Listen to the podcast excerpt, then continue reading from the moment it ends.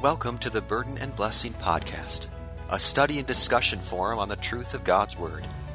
Our CPR series looks at certain topics that come up in life, and we attempt to discuss them in a way that relates to everyone. At times, we bring in the arguments of those opposed to the Word of God in order to practice contending for the faith that God gave His church. It is our prayer that you will be equipped to give a defense for the truths of the Christian faith with humility and respect. Welcome back to the Burden Blessing podcast as we continue on in this skeptic series. I am Pastor Neil Radical, and joining me again today is Pastor Mark Tiefel. Good to see you today, Mark. Good to be here, Neil, to discuss with you. Yes, so we uh, have done about half a dozen of these skeptic series questions, and the one we're looking at today gets a little bit more political. In the statement that a skeptic might say is, even Jesus resisted the government. So the first question I would ask you when we look at that statement, how do you respond to someone who says, well, Jesus himself resisted the government, so we are able to do the same thing as well? Well, it's interesting because it's not really a question, right? It's more of an, a, a statement that's already accepted as fact. And I think that's pretty predominant in our world today that because of perhaps high political tensions in, in our nation today, a lot of people want to claim that Jesus would have been on their political side. And this would be the political side that sees the merit in resisting whatever the government is enacting or whatever the law is. So I think the first response would be very simply to ask for examples of that. There's sort of this assumption, I think, out there that Jesus was a political figure that was here to show some sort of radical uh, transformation against the government that was in place and start some sort of new political slash spiritual movement. But that's really not at all accurate according to the scripture not only through what we see jesus teach but also through what we see him do. And so i would simply begin if somebody threw that premise out that Jesus resisted the government so we can, I would ask for examples of that in the Bible. Is there better examples that actually would counter that thought? So, in other words, if someone's saying that Jesus resists the government, and you're saying, okay, give me some examples of that, what if they just said, well, I can't, I can't think of any examples right now, but he was obviously against the Jews and Pharisees and obviously didn't agree, with the way Rome was behaving. So, how would you respond to giving examples of Jesus not resisting the government if we're against that statement?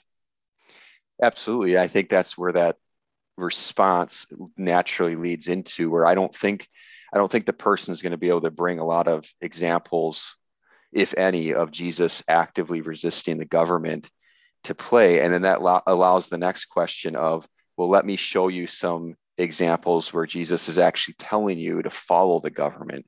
Now, I think the most obvious one would be the fourth commandment. We recognize that the fourth commandment was not just about the family relationship, but it was about authority figures in one's life. So, the expectation from God in that commandment, dating back to the Old Testament, is that we are to respect those in authority, even if we disagree with them. We think about, again, think about the family relationship, which is most basic. Uh, a child disagrees with their parent all the time. And sometimes the, the child might be right, but God still expects there to be respect of that authority, um, which does not necessarily equate to blindly following, but still respecting of the authority. So Jesus made it very clear on a number of occasions that he did not come to rewrite the law or to bring something different into place.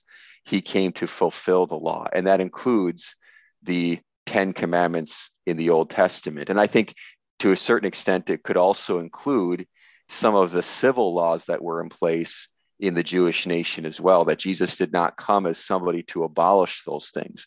Think of Matthew 5, verse 17, as a very foundational passage in that regard in the Sermon on the Mount.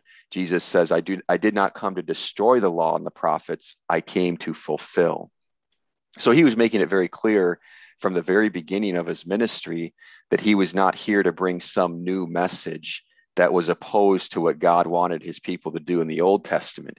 Jesus came to fulfill what God gave. Now, he looked different because the culture, the religion, the, the movement of the Jewish nation had changed so drastically from what God intended it to be in the Old Testament. By the time Jesus was came to earth, the way that God wanted things to be did not look that way in many many instances. And so Jesus would look like a revolutionary. He would look like he was bringing some radical new agenda, but it really wasn't anything different than what God ordained from the very beginning.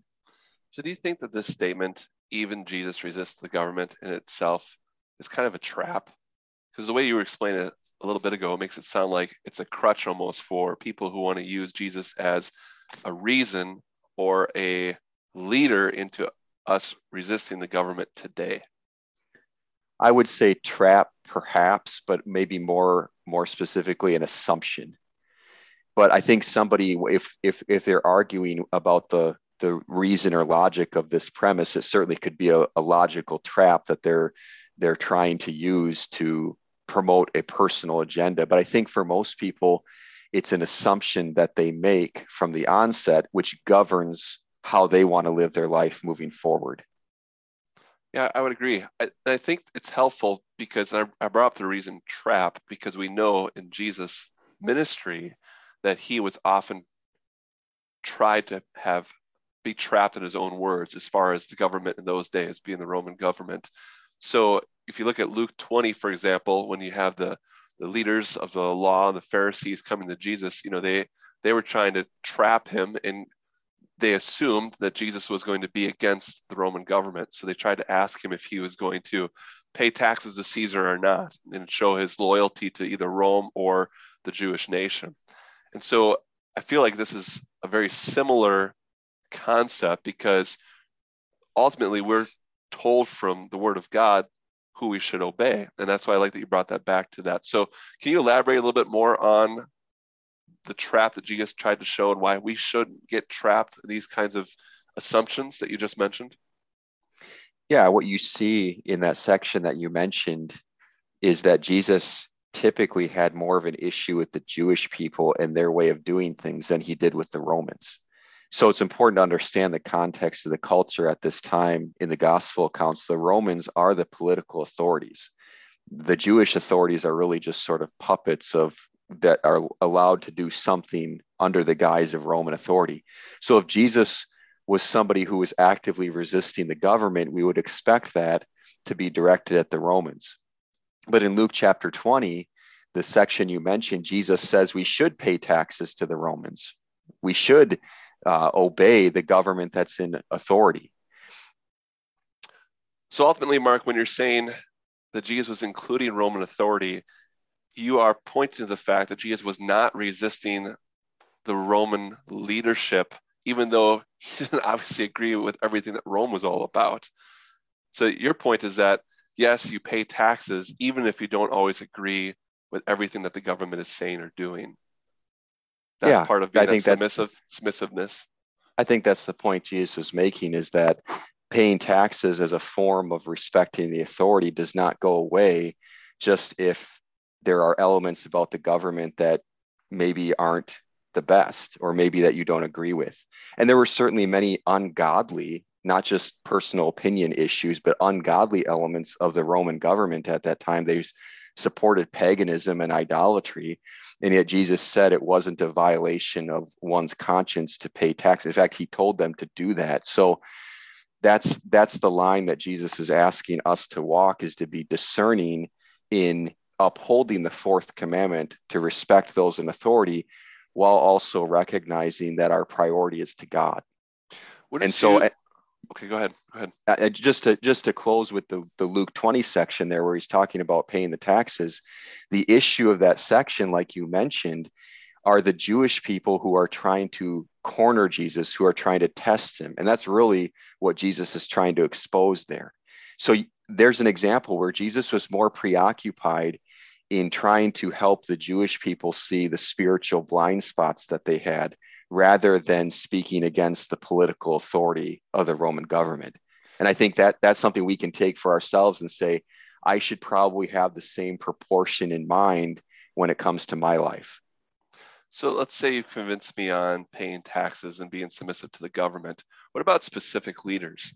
You know, we can look at our own day and be like, well, I don't agree with this president or that president, whatever it might be, or different governors or whatever, whatever the situation might hold on to, you know, with all the political stuff that's going on right now, you know, the, the mass policies and all these things. Couldn't we say that Jesus was resistant to specific government leaders like Pilate or Herod? I mean, he didn't cater to their whims. He didn't, he, lots of times we see during the season of Lent, he didn't even speak to them when they spoke to him. So it seems like he's showing some disrespect there as well absolutely could be assumed from that but i think that i would i would point out that if you look carefully at the text there's more going on there than might appear on the surface. And it's interesting that we're recording this on ash wednesday the beginning of the lenten season. We're going to be getting into the direct confrontation of jesus and pontius pilate the roman governor which is really the the major example in his life and ministry of interacting with an official leader from the Roman government. And I think this section about the way that Jesus interacts with Pilate is foundational to this question because it helps us understand Jesus' purpose on earth. And the interaction with Pilate shows that Jesus was not interested in an earthly kingdom. John 18 says very clearly in Jesus Jesus speaking directly, my kingdom is not of this world. If it was, I would fight. So what Jesus is declaring right there is making very clear he's not here for a political purpose. And that was a shock to Pilate because Pilate, who is probably somebody who is all about political motivations and methods and means and those types of things, couldn't believe that somebody would willingly subject themselves to an unfair punishment and not fight back and not try to gain and consolidate some type of authority and power here on earth. And Jesus basically, his message was, I don't care about that. I'm here for a different purpose. Now, you mentioned why didn't Jesus respond to Pilate directly? Why did he remain quiet? Well, I think you, you look in the context there of what was going on. There was a lot of false accusation. There were false witnesses. There were shouts. It was a very unruly situation. And, and that's where Jesus simply just submitted himself to knowing this wasn't going to turn out in a, in, in a fair way. It was what God had ordained. The punishment had to be rendered. And that the silence of Jesus even goes back to a prophecy of Isaiah where he opened not his mouth. So God knew and, and had promised that this would be the way that the suffering servant would be treated and he would simply respond by accepting this punishment. And Jesus knew this was what he had to do as a savior. So when you look at that context, it's not him trying to be annoying or disrespectful by not replying to Pilate. It's Jesus recognizing these people aren't really interested in the truth for one thing, but also this is my purpose here to suffer and die. I need to accept this and move forward. And so you see Jesus not showing disrespect to Pilate, but showing respect to his heavenly Father and the will that needed to be accomplished for our salvation. Yeah, I totally agree. I like the way you brought that back to the reason why Jesus was silent. He was on the path to not resist the government or, like Barabbas, start a rebellion. His purpose was to come and redeem the world from its sin. And so he knew he was on that path. So ultimately, how kind of the last question I want to ask you is if Jesus, if we're demonstrating today in our brief study, our brief discussion, that Jesus wasn't one to resist the government, but to follow the fourth commandment and honor those who are in authority, even if he didn't respect what they said or did, he showed respect in how he submitted to them. But how do we bring that into our own modern day when, when we have all around us people who want to use Jesus or the Word of God as an example to ignore or resist the government. What is there scripture? Is there good insight or advice on how we can handle that that ongoing dichotomy between those two sides of being submissive and then resistive, resistant? That's a really good question because that's ultimately what the individual is going to be confronted with. And, and when you mentioned trying to strike that balance between being re- respectful of those in authority, but also, you know, resisting or you know maybe respectfully disobeying when we need to. I think acts 529 provides a good model where it says we must obey god rather than men. And so i, I believe the proper approach has always been the, the, the only time that god gives us the right to respectfully disobey the government is is in matters where it presents something that conflicts with our faith or something that would be dangerous to our relationship with god so you mentioned some of the more recent things happening in the world today: mask wearing, um, you know, mandates, restrictions, uh, rules by the government that are taking emergency powers in certain situations. Those types of things. The Christian needs to ask him or herself: Is this something that is dangerous to my faith? Is this something that is causing me to do something that God is forbidding in His Word?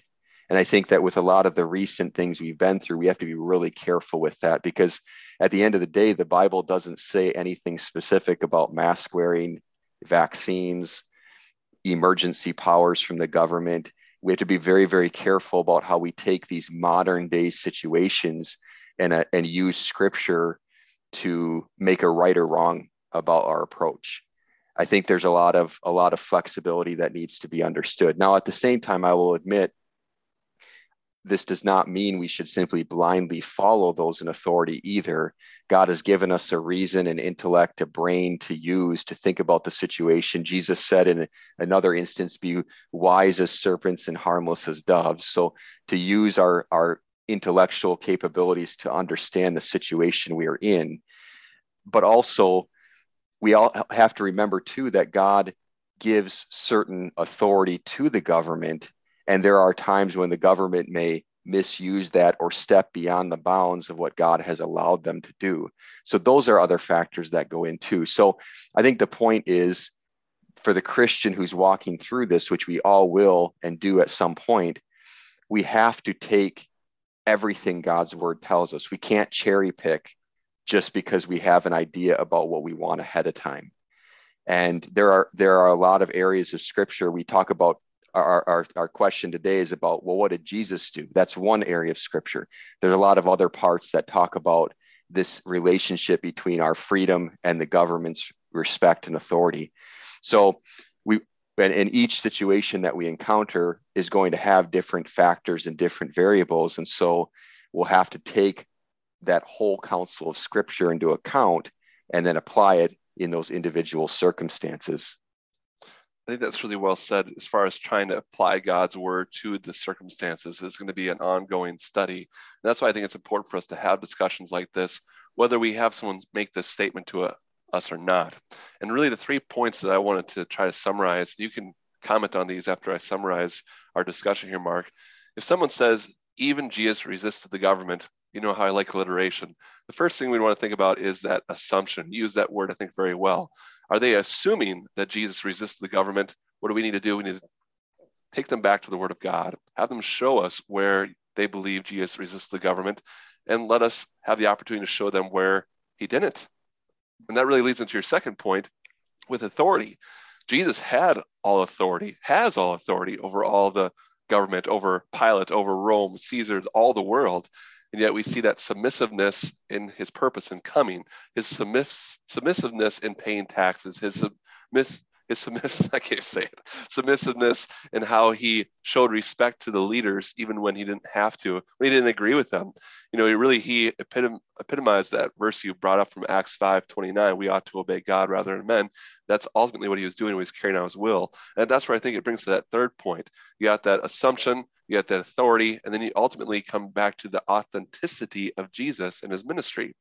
He did show perfect submission to the governing authorities, as we demonstrate today. But more importantly, as you brought out so well with the gospel, is that he was showing perfect submissiveness to his Father in heaven in carrying out that way of our salvation on the cross. So that's what, what makes Jesus authentic. He didn't come to reign here on earth but came to give his life so that we would reign with him forever in heaven. So that's why he tells us to set our minds on things above. So I like that you brought in the applications at the end about how do we continue to submit to God's word first, and that'll help us lead into the right directions of how we consider the different things that the government's telling us to do or not do.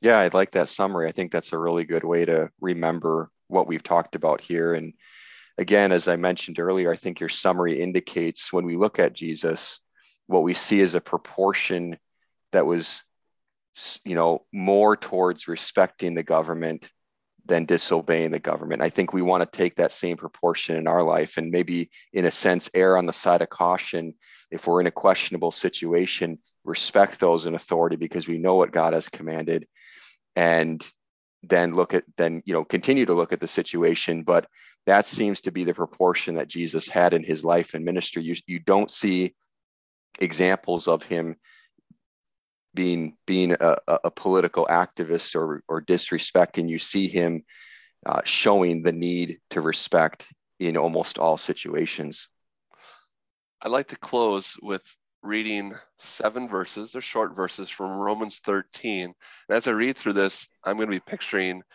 how this applies to, we look at Jesus' life. But again, if we believe that God's word is the inspired word of God, and these seven verses really, I think, describe Jesus so well. Look at this section and look at how Jesus lived. He lived this to the T perfectly. Uh, Romans 13, verse 1. Let every soul be subject to the governing authorities, for there's no authority except from God and the authorities that exist are appointed by God. Therefore, whoever resists the authority resists the ordinance of God, and those who resist will bring judgment on themselves. For rulers are not a terror to good works, but to evil. Do you want to be unafraid of the authority? Do what is good, and you will have praise from the same. For he is God's minister to you for good. But if you do evil, be afraid, for he does not bear the sword in vain. For he is God's minister, an avenger to execute wrath on him who practices evil. Therefore, you must be subject, not only because of wrath, but also for conscience sake. For because of this, you also pay taxes, for they are God's ministers, attending continually to this very thing. Render therefore to all their due taxes to whom taxes are due, customs to whom customs, fear to whom fear, and honor to whom honor.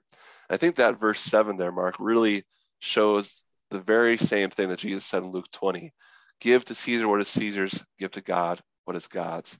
And you can see again how the Bible perfectly supports itself with the very words of God. We do thank you all for listening in today. You maybe have more questions. That's okay. Seek first the kingdom of God, the word of God, and the Lord will continue to direct our steps as well. If you have any comments or questions, do continue to reach out to us on our burdenandblessing.org page. Until next time, may the Lord continue to bless you and keep you as we joyfully submit to his authority in our life. In Jesus' name, we give thanks and pray. Amen. We hope that you will join us next week for another episode of Burden and Blessing Podcast. Our goal is always to bring you the whole counsel of God. Until next time, go in the strength of the Lord and preach the word.